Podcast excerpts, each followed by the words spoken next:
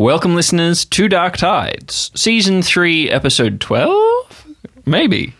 Um, I am your host, show creator, and narrator, Aubrey Lidden. Back again. With me is, uh, I was literally about to say Ernest Marsh, Chester Lidden, What up, yo? who plays Ernest Marsh, and Bejae Ingate, who plays some other guy. Hey, I'm the other guy. Hey, other guy. We back. Hey, bro. We do be back, Back. though. We do be back. Yeah. Um, Back on that that grind set. please don't. It makes me physically uncomfortable when people say that. yeah, me too. It's like when people say vibe now.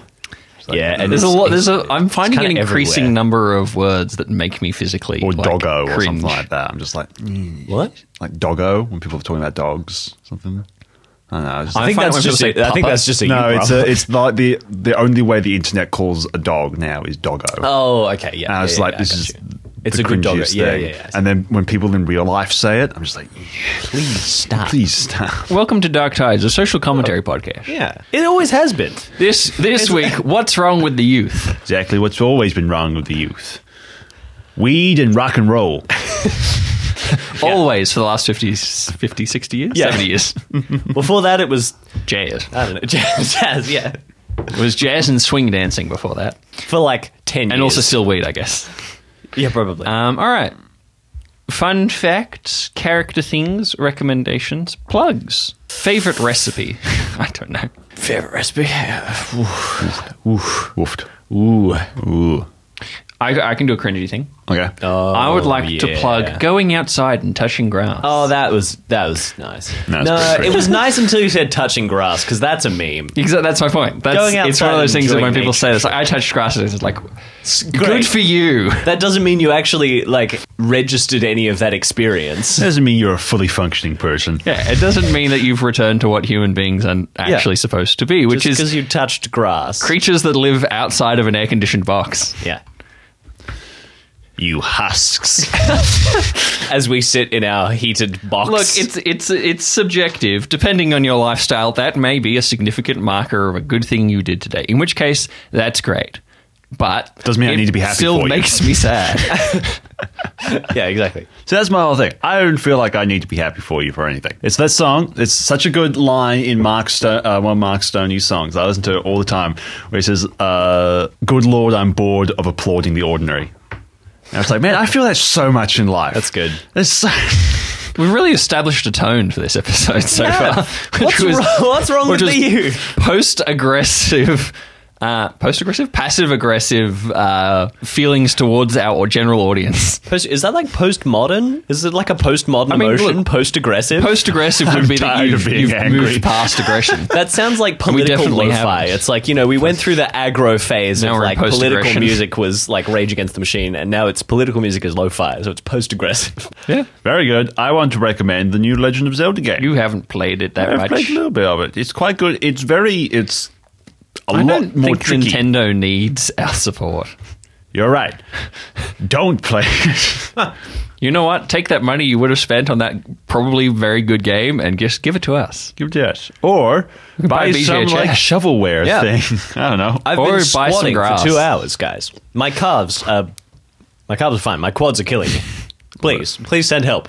Please send The Dark Tides company isn't doing too well We're going to use the mussy to. Uh, You got. yeah, no, just having a, a slight aneurysm.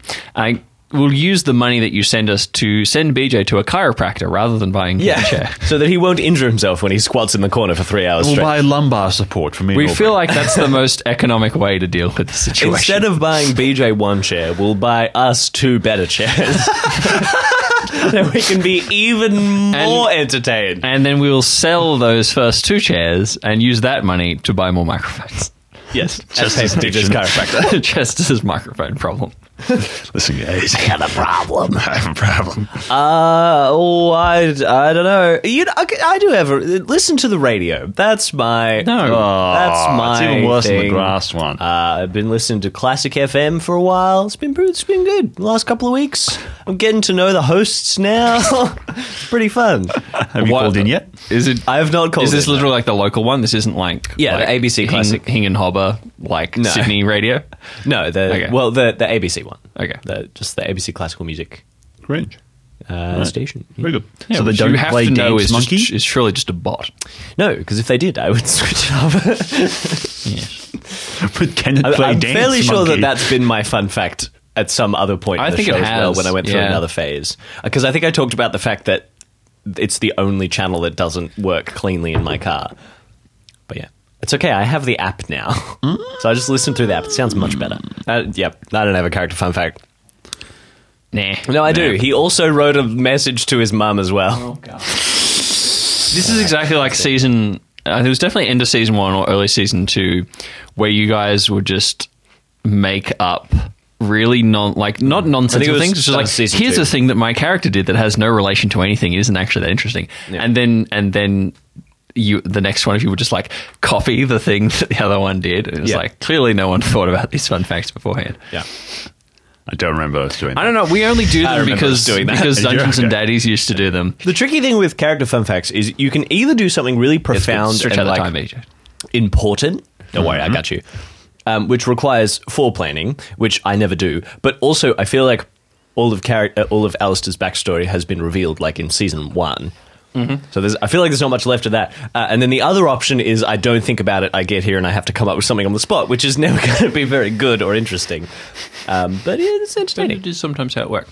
But I Um, did think about the the letter to his sister um, beforehand. Uh huh. My the my recommendation is uh, if you enjoy our podcast, we are effectively an Australian role play, actual play podcast. We are only Australian. Um, another one that's worth checking out is D Canadians. and D is for Nerds, uh, which is a SansPants Radio uh, production. What They're also pretty good. Australia, for instance, oh, no. they're pretty good. I've been anyway.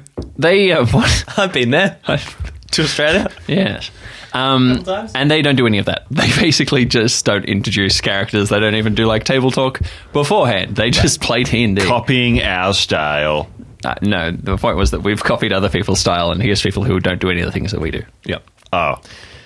Should we start the episode? We should probably Let's start do the it. episode. We're not. Well, yeah. I'm excited for this All right. one. In the last episode, uh, everyone was on boats. Everyone was in storms.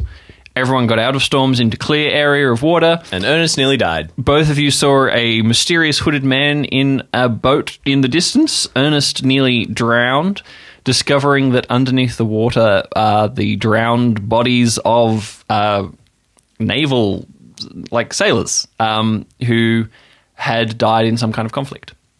I Puck think was able to pull you out of the water, but not before you'd lost your character defining iconic yellow coat and bomber cap. Wah. Um, I, I think that's the closest I've ever been in this show to wondering if one of our characters was actually going to die. It's like I knew that probably wouldn't happen, but I was like, yes. He's seriously going to drown. I actually do think this is drown. this is the closest that we've got. Ernest Like, cuts himself felt- while shaving. Oh, oh God. Oh, God. keeps getting worse. Ernest worse. dies off screen one morning shaving. it's like, where's her? Oh, he's dead. At the risk of interrupting the fact that we're doing the recap, uh, in in traditional D and D, it is kind of said that the easiest way to kill uh, player characters is have them cross a river. Because they almost always fall in Right. the water, and then there's like the mechanics for the way that water pressure and speed works. It's really hard You- to. it- it's almost you're Yeah. almost certainly going to die. Wow. Um, you basically, if you don't drown, you die from fall damage as soon as you hit a rock. Like Yeah, you just smash into a rock and you're dead. And it's like some ridiculous amount of damage. so if a DM tells you to cross a river, don't do it. Yeah. he's trying to get you to create a You're new a character. battle war, like battle hardened barbarian who's Level just taken six character. fifty It's fireballs to the face. Is like, Yeah. ah, a river. Oh no. yeah. Anyway, returning to the uh, the recap, you found another version of Marv. This one, the youngest yet, probably only a teenager on his first commission um, in the navy, and you realised Allister through a f- sort of a flashback of memory that you had been told as a child that Na- um, that Marv's first ship, the first ship that he was on, was the Hangman, and that it was lost at sea, and that he was, they think, the only survivor of the crew. And then that was also interrupted by hordes of the undead climbing out of the water onto the Ah, ship, and the- that is where the we soggy undead. Yes, the soggy undead. Thank you. Mr. Pop.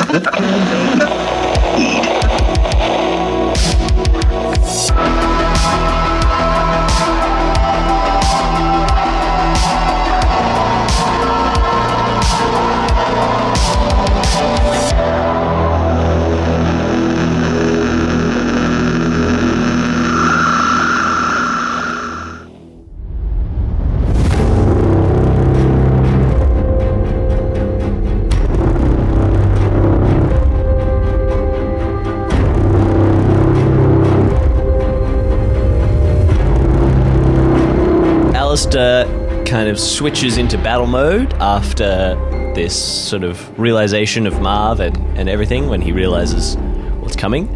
Um, so he just wheels round to his people and just immediately like switches into Raid leader all right, mode. it's fight time. There he goes.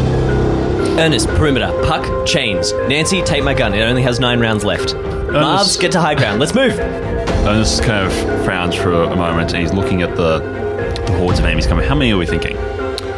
Let me do some rolling. That will be 52. Yeah. Good. Ernest is looking at the number and he's looking around the area and he looks to you, Allister, and he says, Allister, that's beyond us. This whole place is beyond us. I'll do what I can, but I'm going to start asking for some help. And he's going to snap his fingers, and two more Ernests are going to appear at either side of him. One is going to take the lantern, one's going to take the gun, and he's going to start walking up to the very top of the ship. We're all kind of moving back to the top, I would imagine, like well, the highest point. Uh, so you're going to try and climb to the the um, Uh, like the bridge tower. we, I the bridge. We I, I need to learn. We use so many ships in this show. I need to learn the terminology. Okay.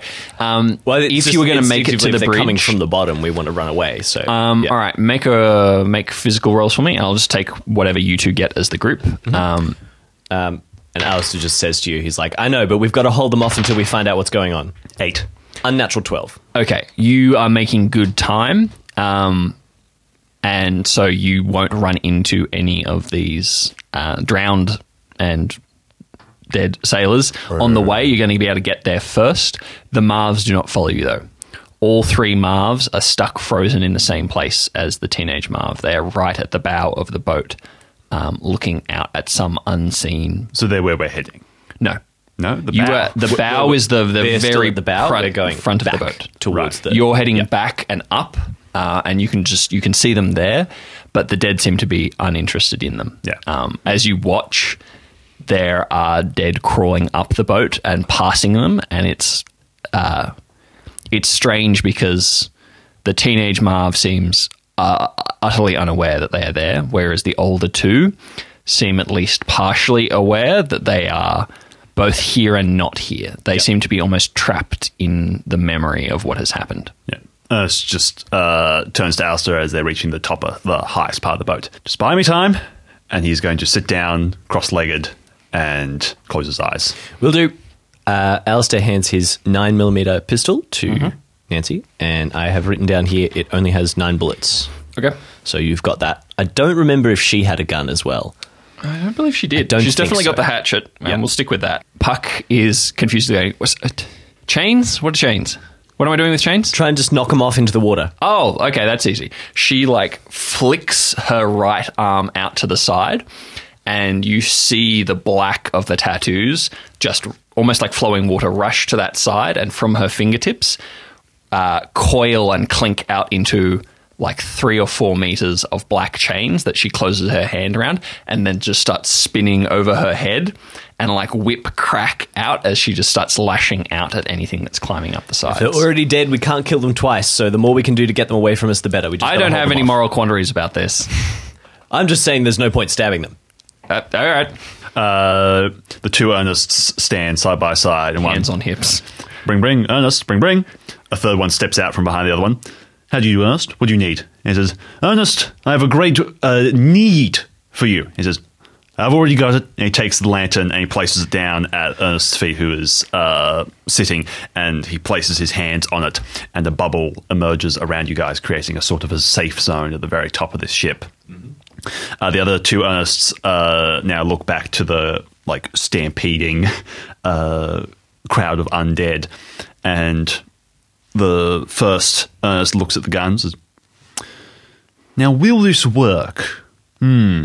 Points it, and he's going to try and uh, make one of the undead think that it uh, has been shot. Yeah, okay. Um, roll an attack Does, for me. does it have enough mind to conceive? Let's find that? out. Two. Two. With the two, you don't hit it. Gah. It has You enough still have mind to, to, know that no, you missed. You still have to aim. Yeah, there's a pause, and the other one is like, "Hold on, let me have a go of it." he takes the, the gun, Get out of the way, it back. Allister sees what you're trying to do and that you missed, but he doesn't mention that. And he goes, Ernests, Yes. Make him yes. think we're being shelled. That's how they died. Um, you, as you're doing Two this, Ernest look at. And then one of them does finger guns. Yeah, yeah. as you're doing this, both of you can make Arcana rolls for me. Seven. Oh, sorry. Yes, video game. You are the wizard, so. 11. All right, um, Allister, you're very focused on the the exactitude of the situation. You're basically trying to. F- you're basically doing the math. I'm just like You're kind of going like, how waiting for them to get feasible close is enough, this? basically. Uh, Ernest, because part of your brain is free to just be reaching out. What you're aware of is that there's there's multiple things layering up here. You and Allister can see this as well, but it's kind of just wisps that are passing him by, and he's not focusing on them. He's deliberately tuning them out. In fact, Ernest, you can see in the distance in this this cleared area of sea, you can see the ghostly form of another ship. You don't know what kind opening fire. You can feel the impact and the hangman rocking. Uh, you can tell that perhaps both for Marv and for these undead, the battle is still unfolding. They are reliving it, uh, and you can see the ghosts of of sailors rushing to and fro on the deck, um, bat, like trying to do damage control, putting out fires, reloading guns, um, and so you're kind of aware that on some level the battle is still happening. Yeah. Uh, the two Ernests are going to look at each other and do the, like the clap clap while patting on the chest thing, and all but one of them is going to disappear now, and the other is going to put his hands together and spin them around together so it's like praying hands, and close his eyes, and you guys hear as a fighter plane flies overhead and starts circling around and is also bright yellow. And it cranes around, spinning around, and there's a sound as it comes along and starts shooting down imaginary shots into the crowd of Nice. uh, And- enemies. Yeah, and they're dispersing. There is panic still. A bulk of them are still swarming towards you, but there are more and more climbing out of the water and they are being distracted. Some are falling back into the water. They are definitely responding. Okay. You know that your power is effective here, um, but it's partially effective because they do believe on still some level that they're still there. Well, I'm just going to move forward a little bit to get within striking range. I'm just going to make an unarmed strike on one just to see what happens. See whether I can hit it. See if it's if it is actually trying to kill me or not. Things like that. That's a nat 12 plus four to hit. All right, tell me how you kill it. Uh, just punch it straight in the face. Just like All right, so you're in the brig. let's you're, see you're how squishy these things are. Um, you're at the again. What was the word we used? I'm going to search up boat terminology. We're, we're like on the the tower leading up to the bridge. Are we like on the Yeah, roof you're of on the bridge? I would say you're you're in the bridge. oh, Uh, inside. So you're yeah, it's it, Okay. there's like a enclosed bridge, and you're on the you're either inside, maybe Ernest is inside. You're Maybe on it's the like railing around bridge. So like there's no roof, but it's on a mil- military cruiser. yeah. Some of them have that. Okay, sure. It's like a secondary like Yeah. All right. inside, but yeah. Um, so you like lean out over the railing as one of these things is climbing up, and you just like full knuckles just smack bonk it in it the straight in face, the and face, it yeah. drops and falls into two others, knocking them down with it, and Okay. it kind of hits the deck below. Um, and that one stops moving. Uh, once they seem to be Fifty-one. Yeah, pretty much. They seem to be fragile, but it is weight of numbers. Great. Yep. All right, uh, and I get two attacks per turn, so I'm going to hit the next one coming up. You do have to hit, but you don't have to roll Just damage. Same fist. Just- Uh, three, uh, seven to hit. Um, yep, that will do. Nice. Thunk. And I don't roll damage. Uh, no. Yeah, you're basically your um, the baseline of damage that you're doing is pretty much enough yeah. to to kill them. I think my minimum is like five or six Yeah. minimum roll. So Um, all right, now I'm going to make rolls for Nancy. Six. Uh, she shoots one through the head. Another one drops. Puck is whipping out with the chains. She gets two attacks. So Ten and a natural twelve, so she'll take three with that. Mm-hmm. And the Marvs are still frozen in space and unable to move. And we're back to Ernest. Okay. Uh, inside Ernest's mind, he is both standing at the bow of the ship, but also standing like at the exact same point, but layered in the dreaming, and once again also layered in the desert. He's like standing all three and all are layered on top of each other, and his voice is like coming over itself three times as he's looking around these different areas. He's like folding arms, making his way over, trying to see he's like uh, what this area is like in the desert, what this area is like in the dreaming, what this area is like in kind of his mind's eye as well, as he's trying to work out exactly what to do here. Nice. And you can see uh, Allah is kind of like lounging in like a puddle of water and like lounging against the bars of a part of the ship. And is stroking his chin. It's worth noting that in uh, both the dreaming and in the desert, this is still uh, the storm of the mist. You're still in the whipping sand in the desert and this fog in the mist, um, this fog in the dreaming, that would indicate that you're still within the the prison set up by the shepherds. Yeah. Um, Ernest uh, spins around in the dreaming. Luna. Luna, I think we need you. And he spins around again, now in the desert. Carrion. Carrion, this is something beyond us. This is. This is something to do with the layers. This is something to do with the borders. This isn't just normal creatures. The thing I saw there. as you look around, Ernest, and as your voice echoes out in the desert, uh, you begin to notice a movement in the sand. It is not just the whipping of the wind, it is uh, black beetles uh, that are unearthing themselves and beginning to crawl and mass around you. Uh, and you've never seen something like this in the desert in all the time that you've been here.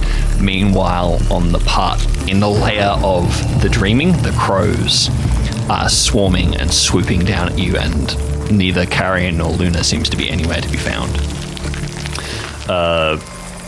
Allah kind of leans back and chuckles. They're not listening. They're never really listening.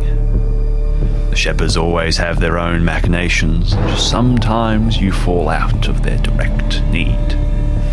It's so much fun being an ant where gods are battling.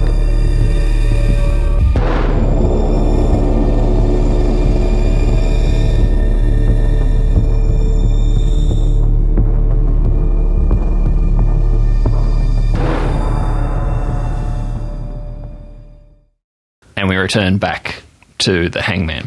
Allister, they are climbing up and over the railing. Puck is doing her best to keep them at bay, but three of them are going to get a swipe at you. Okay. What's your um? AC is eight. Okay, one of them gets a hit. You take four points of damage. Ooh. Uh, Puck takes five points of damage as one of them kind of launches uh, at an angle and catches her wrist and begins to drag her down. And you can see like the fingernails lacerating and digging in as its whole body weight is trying to drag her down. It seems like their goal is to drag you into the water. All right, I'm going to go attack that one that's dragging her, which is a plenty to hit. Eleven. Yep. Um, so again, I assume I don't have to do damage. I just hit that one off her, and then I'm going to roll again for the next closest one. That's definitely a hit as well. Okay. Yeah, you knock this one off. You pull Puck back. She uh, wheels back again with the chains and keeps whipping them down. Yep. I move back out of the way to give her like free space to fight. You hear a shot as Nancy takes another one, and another one drops. Uh, so far, you are keeping them at bay. Okay. Is there anything else that you would like to do? Um, I'm not sure there's a whole lot else I can do other than maybe looking for a shield or a weapon that's because like my dagger is not really it's like high damage but it's not good for crowd control. So is there like like a riot shield type thing that i can back of a chair or a pipe or something or a rifle or something i can use to whack them There's a like there's a chair at the at the controls, but you'd have to make a strength check to like rip the back off of it. The the two other Ernests uh, come over and like nod to the chair, and they both grab onto it. all right we can make a s- Yeah. combined Three of strength us. check Combined strength, you'll have to beat a twelve. Eight and uh, twelve. i only got six All right, between the three of you, you wrench the back like you between the one of me and the things that don't exist They've got physical form. Yeah. Yeah, you snap the back off this chair. all right All right, so you've got I basically just use that like a big frying pan now. All right. Whack things. okay, Cool. Um, Any Yeah, the other Ernests, the the ship, the um uh, plane kind of go does another round shooting, and then kind of goes a bit too far, and like for some reason it just gets shot down. and one of the others, one of the others looks to the other one. It's like, why would you do that? He's like, I thought it would be cool. Realism. And as the ship, as the uh, plane twists around, it crashes into the area in front of them and ignites this area on the front of the deck in fire. And like the other nurse gestures, like, it's cool. It'll stop them. I had a plan. You What's can the, see what's the that fire going to do? they're they're like roiling, and you can hear the, the the strange thing about this is that these creatures make no sound.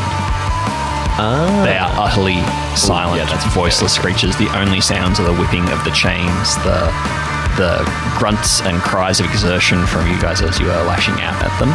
Uh, Ernest can hear the sounds of the battle, but otherwise it is this dead silence in the middle of a still sea, in the midst of Fogbank. So is the fire deterring them a bit? It's like a wall. Uh, it is deterring some of them, but there are a bunch that are past that point and are already crawling up. Yeah. Uh, as you look, you can see them kind of divert and begin to try and stream around it. They're trying to head to the other sides um, to find other ways of crawling up. Actually, I'm gonna I'm gonna write an order, like a combat order. All right.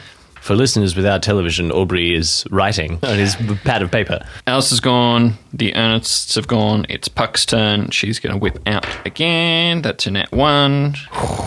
A nat one and a two. Ooh. She whips out with the chain, but it gets caught on uh, a protruding piece of metal in the, the sort of the frame below you. And before she can kind of release the tattoo and create a new one, three of these zombie dead creatures latch onto the chain and haul her over bodily over the railing and down into the midst of them. Okay.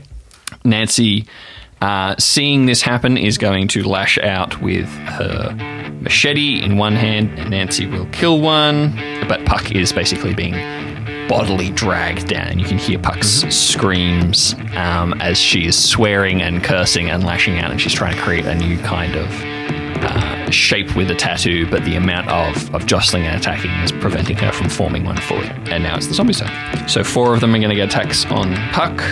Time to see how much damage they do. Boy. Oh, Not no. much. Never mind. But he's using D6s. Yeah. And that's 12 points to Puck. That's that's fine if um, there's like a couple of them though. Um, There's a few more than that. and then the ones on Nancy. 14 points on Nancy. Um, as she is also going to be basically, as she's leaning over trying to free Puck, uh, she is grabbed and pulled over the railing too. And then crashing through the opposite side, they've kind of like detoured around the other side and come up to try and pin you between two pincers. Uh, four of them are going to get attacks at the two Ernests. Right, three of them hit, and, and that is 14 points of damage split between the two of them. between How of them, much HC? Um, I'm not imagining very much. We never really discussed what that would be like. We'll say like. that, that 14 on one is enough to kill that one, Okay. and the other one hasn't been damaged yet. Uh, yeah, so they, they get like battered back, and like the third one that's like uh, using the the lantern is like, yeah. Uh, okay, and he closes his eyes, and he's gonna try and make the the area of kind of safety a bit bigger. Okay. Uh, and we're at the top of the round, so it's Allister. All right, Allister with his chair in one hand and his well, actually he's probably got his knife stowed and he's holding the chair in two hands. Uh, yeah, he just because he was on the opposite side of the bridge, I'd imagine, like defending the other side. So he like just straight up run, jump, dive straight down to to help Puck and Nancy. Um, just chair first, All right, they're going to get free attacks on you for that. I'm guessing you're trying to free them. trying to free them so they can get back. All right, make a physical check. on Allister. Nine. Uh, with a nine, you can free Puck or Nancy. You can pick one. Uh, I'll probably choose to free Puck because she was dragged down first. So I'm imagining she's further down than Nancy. All right. Tell me how you, you free them. So I kind of ru- run down and jump and like batter one of them over the head with with the thing, um, and then pull the knife out and like stab it into the back of one of the other ones that's dragging her, and like pull it off her into the water, and then grab her and pull her up, like past me up back towards the bridge. She's going to scramble up halfway, and when it gets to her turn, she will try and free Nancy on the way. So did I kill But both of those two that I? Yes, so I'll make a note of I that. can make you a- take eight points of damage. Okay. All right, Ernest. Okay, the uh, the other two Ernests are going to scramble up to their feet and just start like that SpongeBob gif of the way like entirely rigid running, and they are going to leap off the balcony area and land in the area amongst where um, Nancy is, and start helping to pull her out and push her back up onto the balcony. I assume it'll, it'll just to do it will just kill them, like with the battering, but Um, well, make a make a physical check to be able to uh, free her. So one for one of them.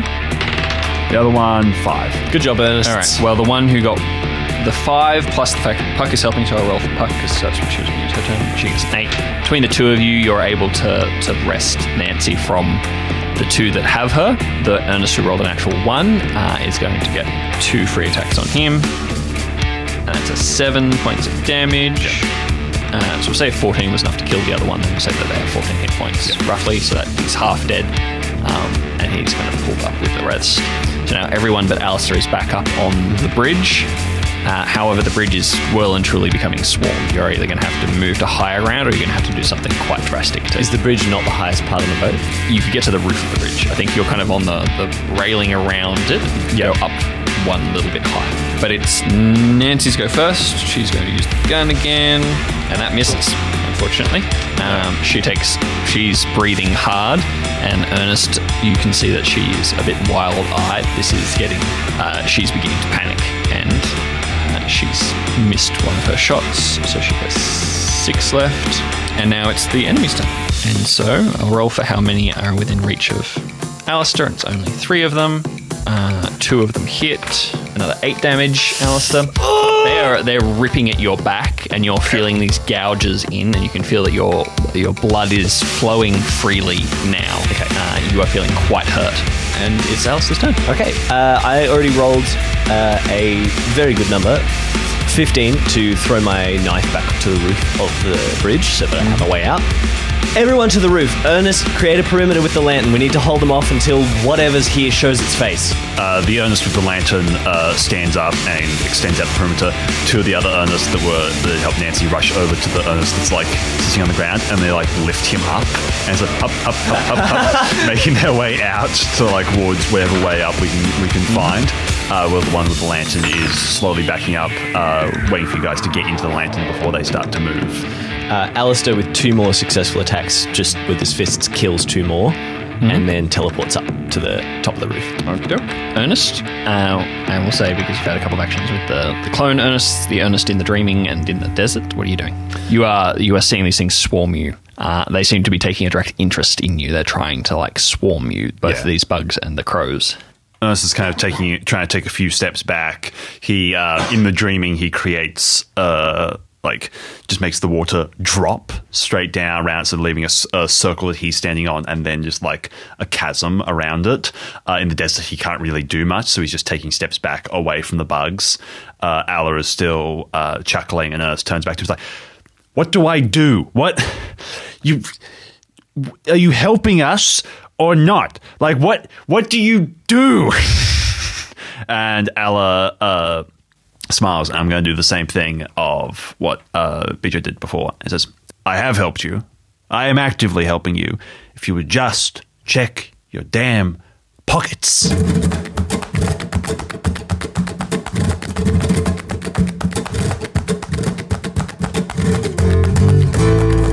Uh, and the Ernest back on the boat opens his eyes and reaches around to his back pocket and pulls out what is clearly the the mashing together of an old time uh, like steel ring radio, a radio receiver, and using like the functions of like a, a clock. It has this plate that looks like it's a plate, you know, the rotating plates that's been taken out of a microwave.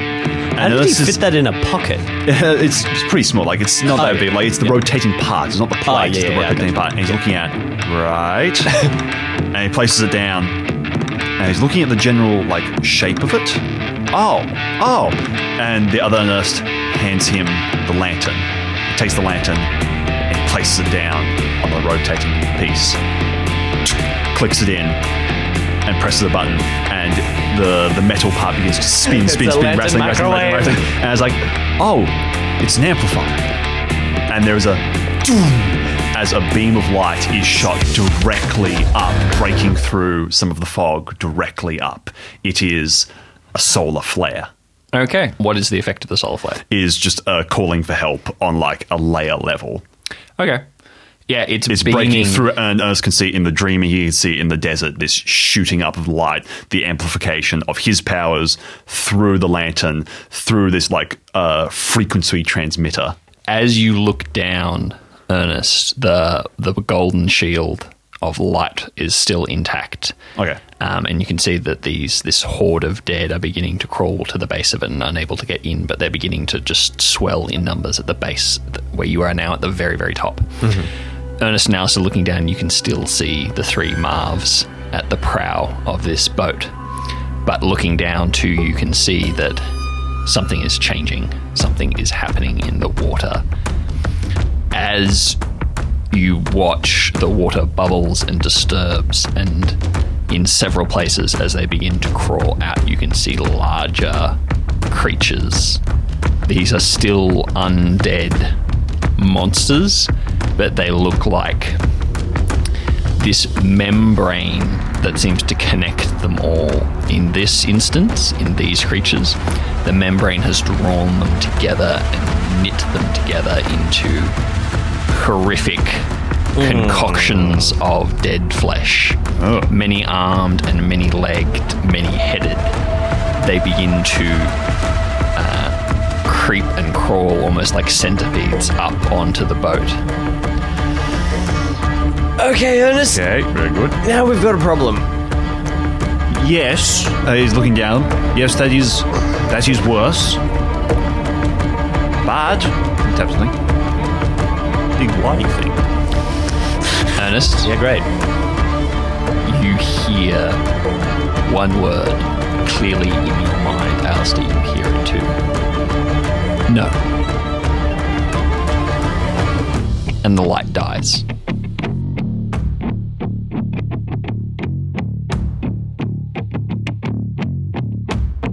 Ernest, you feel that same sensation. This painful, prickling unease up your back, up your neck, and this time, Allister, you feel it too. And looking down, directly in front of the HMAS Hangman, you see a small skiff. And in it, a shadowy figure standing, and two points of light where there should be eyes. With one movement, a gnarled, pale hand extends out of the folds of the blanket or the cloak, and you feel the water around the ship swell as he sort of cups his hand in the air and then begins to close his fist, and you hear the squealing of steel as the hangman begins to crush in on itself. Allister, now feeling his head swimming and the pain of the blood dripping down his back, the gashes on his arms and his chest. It's kind of finally hitting him after this surge of teleportation energy. He tries to focus his eyes and he just calls out. He says, We're here. What do you want? We came. Is Ernest doing anything? Ernest is being affected by this really heavily. He's slumped to his side and his eyes are kind of flickering and he like chokes out it. Allister. What? It's him. It's Terra. It has to be. Oh. Me out. I can't reach the other shepherds. As you watch, the water around the skiff begins to boil and bubble and turn black and almost form into like a calcified salt. And it winds in like uh, rickety little steps, crisscrossing back and forth up to the prow of the hangman. And this shuffling little figure begins to move up the steps on to the deck And he turns to face the youngest version of Marv and reaches out a hand for him. And you hear this same voice echoing inside your head. And there is something familiar about it. Not the voice itself, but something in the ringing undertone, almost like the reverberation, pricks something in your mind. And you hear the voice say, There is a time for everything. And there will be a time for you, Ernest Marsh, Allister Stern. But first, you must prove your mettle. With a 15, Allister throws a knife mm-hmm. and materializes just above it, and he goes to cut the hooded figure's arm off, Okay. the one that's reaching out. You, like a flash, and you even hear in your mind the fluttering of feathers, Allister, as you move through the air in this strange dilation of time. You feel the knife bite into flesh and through bone and out the other side. And you land on the deck protectively in front of Marv. And you kind of, the way that you're positioned, your shoulder and your back is kind of twisted to this figure. Immediately, just with this flow movement state that he gets from the, the flowing of the knife, just immediately wheels round and buries the knife into its chest. You sink the knife deep into the chest. And as you do so, your eyes are kind of focused on the knife as it hits. You drive it right to the hilt. Right between Straight into the sternum, basically. right through Yep. the sternum, yeah. And there is a hiss of cold breath, and you realize it is an exhalation. Not a hiss of pain, not a hiss of frustration, even. And you realize that you can see this figure's face.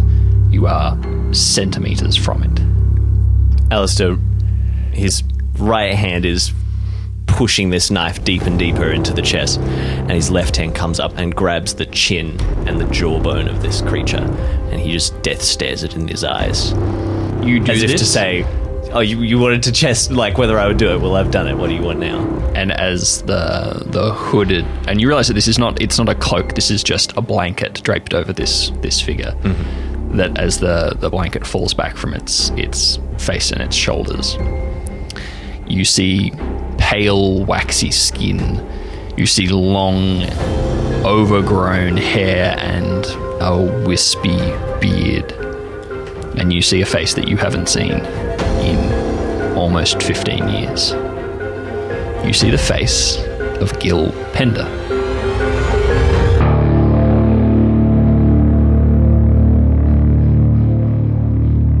There is a look of total disinterest on his face as you grab him kind of by the, the jaw.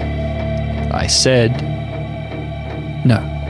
And you feel a cold shiver run down your spine as your strength saps from you, Allister. Your hand slips off the blade of the carrion knife, off the, the handle of the carrion knife, and your weight is falling on him as you're beginning to collapse. And you're grimly holding onto his face. Ernest, we were wrong. It's Gil. And I would like to try and roll again with what strength I have left to. Because I've still got my hand on his head to smash his head against the ground. Okay. Like as I go down. That's a 13. Okay, you do it. Yeah, you, with the absolute last ounce of your strength, you haul your entire body weight on your hand that's still clutching him. And we'll say that you actually smash his head right into the, the steel railing of the ship. Ernest, what are you doing at this point? Ernest is still kind of shaking on his side, and he hears Allister, and he just mutters to himself, No, not anymore. Allister, you collapse onto the railing with him as this figure sort of slumps slightly to the side and then begins to regain its balance. And as it turns its face towards you, you can see the crack, a web of cracks spread across its face from the lower jaw up, and pieces of skin fall away like china. And inside, you can just see a void of darkness that seems to draw you in. Again, there is just expressionless blank face and the same voice inside your head. Very good. I will not say this is proof positive, but one good turn deserves another. And you look and you see that there is still no right hand. The right hand is gone. You have well and truly cut it off. The left hand reaches up, and you can see the long curling nails. And you realize, uh, um, and Ernest,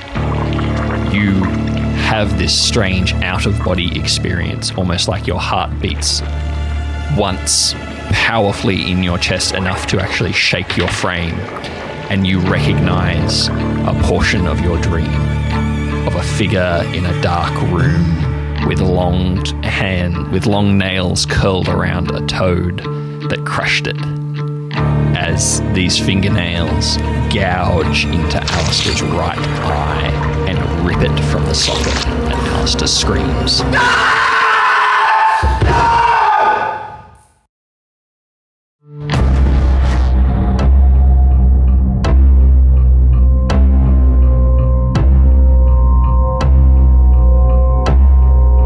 You drop to the ground.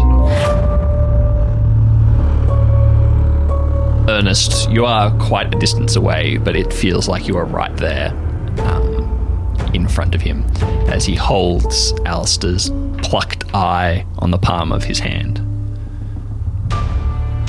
A keepsake.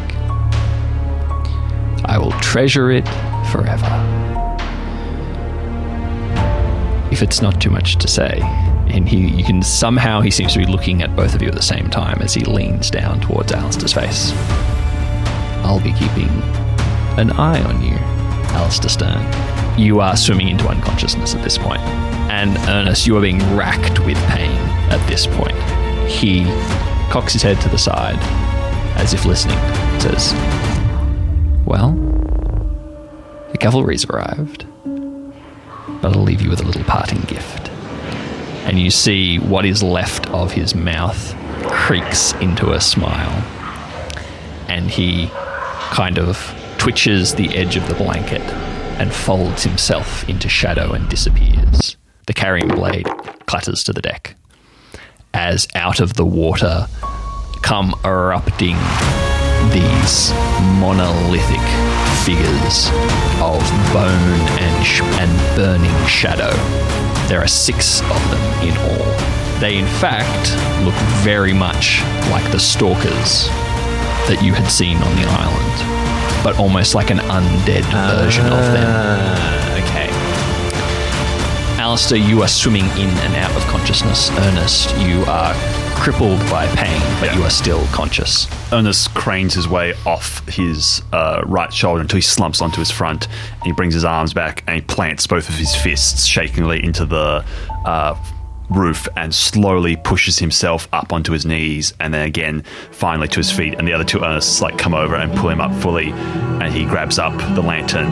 He grabs up the uh, gun, still shakingly. The other Ernests disappear and he starts taking steps towards the edge of the roof to looking at where um, Allister is and where these big monoliths have come up. Allister, as you are swimming in and out of consciousness, you can hear Marv. And you hear his voice three times over, speaking in unison. They seem to be unaware of what's happened, unaware of what's going on around them, as they're just saying, It's not my fault. There's nothing I could have done. It's not my fault. It's not my fault. There's nothing I could have done. So why is it my fault? And you realize that Marv is trapped in the memory of the sinking ship. That he truly never left. That this memory has dogged him for his entire life. In many ways, Marv died here. These three figures standing over you one young, one in the middle of life, and one aged, like the fates as you begin to die, Allister Stone.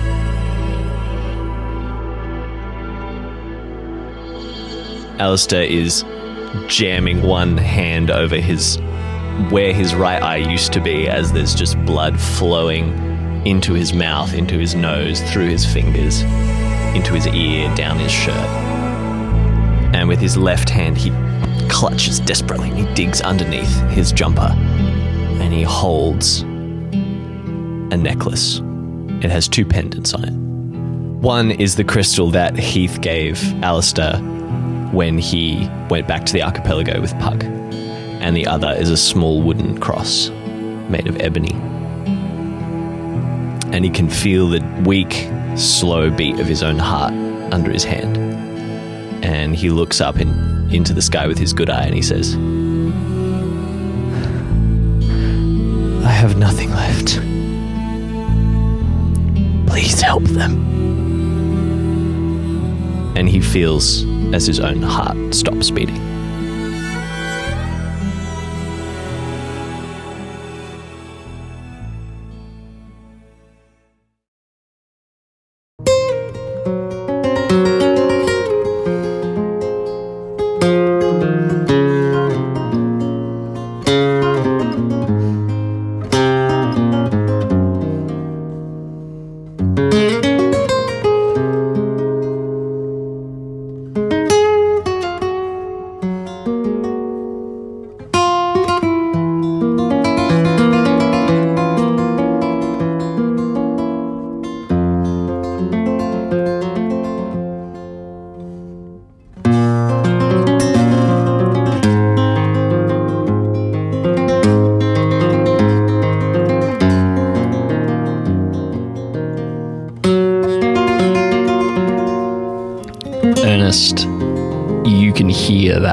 Whispered last word.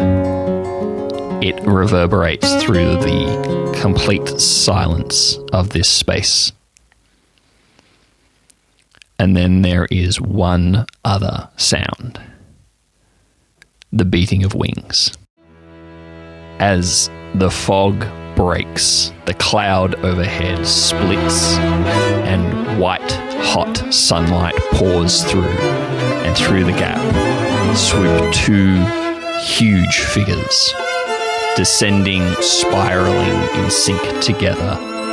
One peels off and lands protectively over you, Ernest. The other lights on the deck in front of Allister.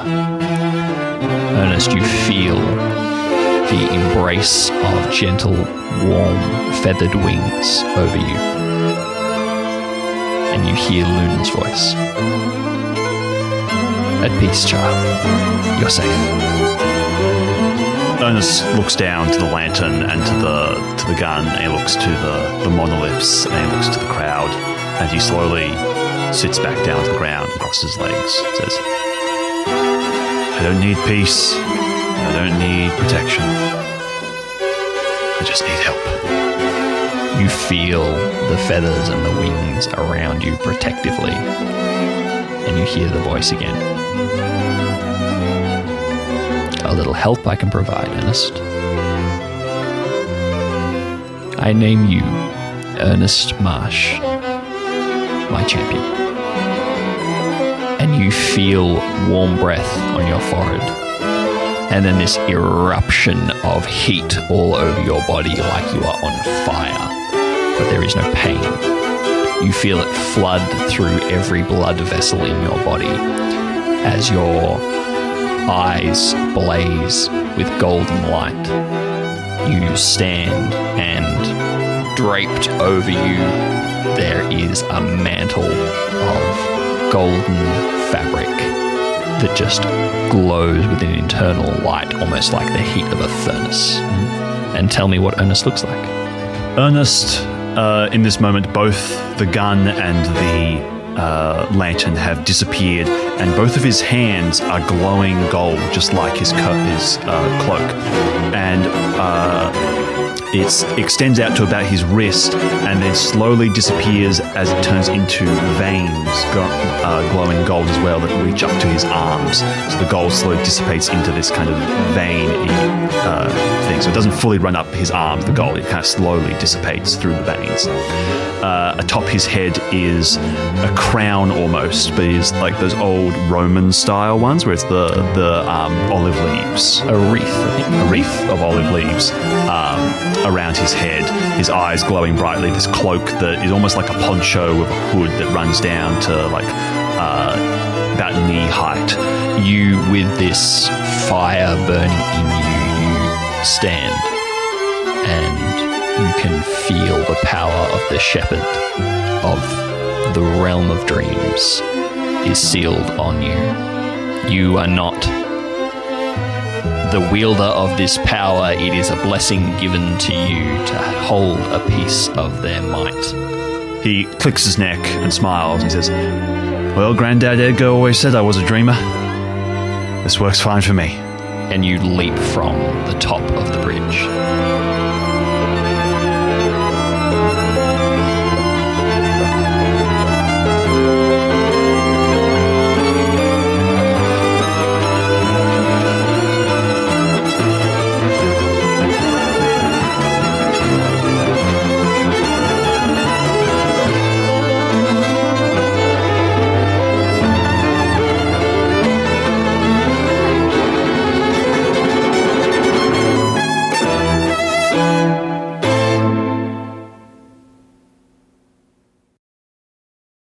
Allister Stone, you are falling in deep, dark water. You are drifting low and deep.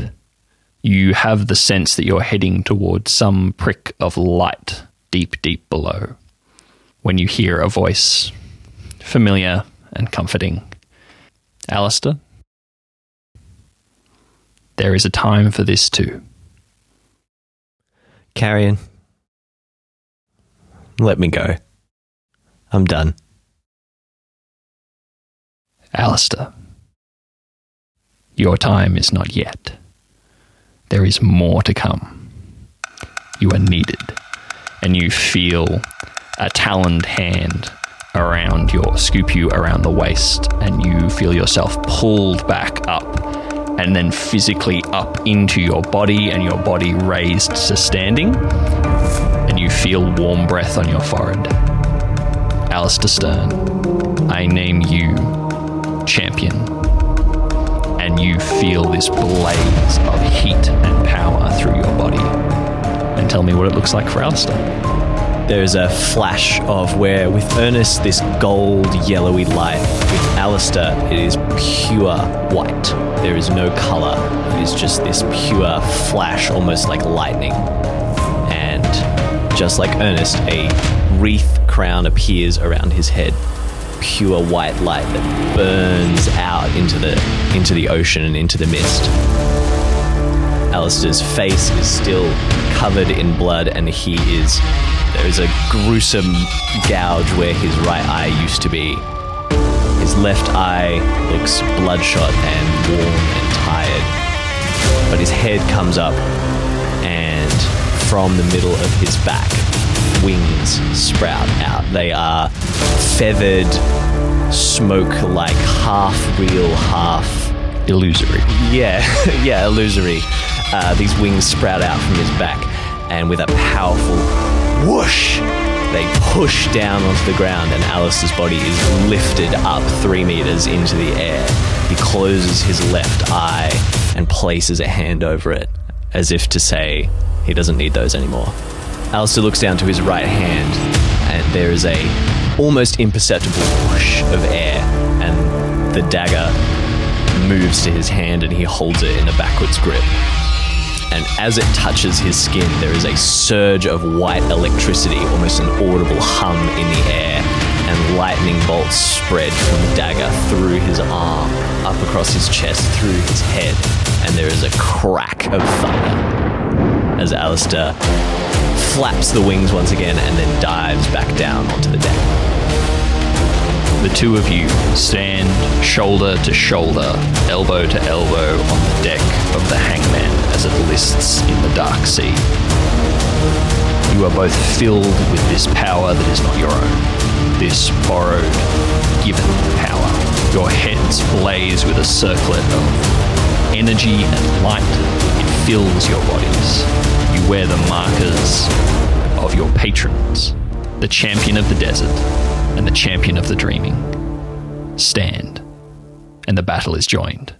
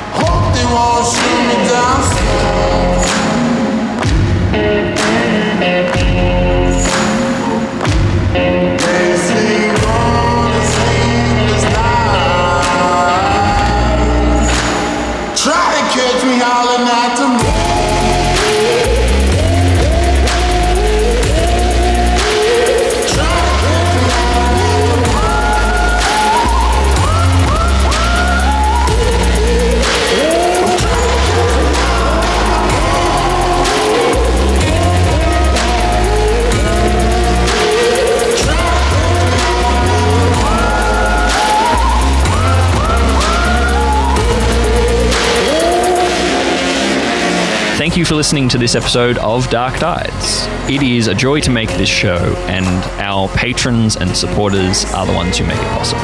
Thank you so much, everyone who gives uh, their time, a portion of their, their money, and most importantly, their enthusiasm and support to this show. Uh, it makes it much, much easier to continue uh, the effort that it takes to make this for you.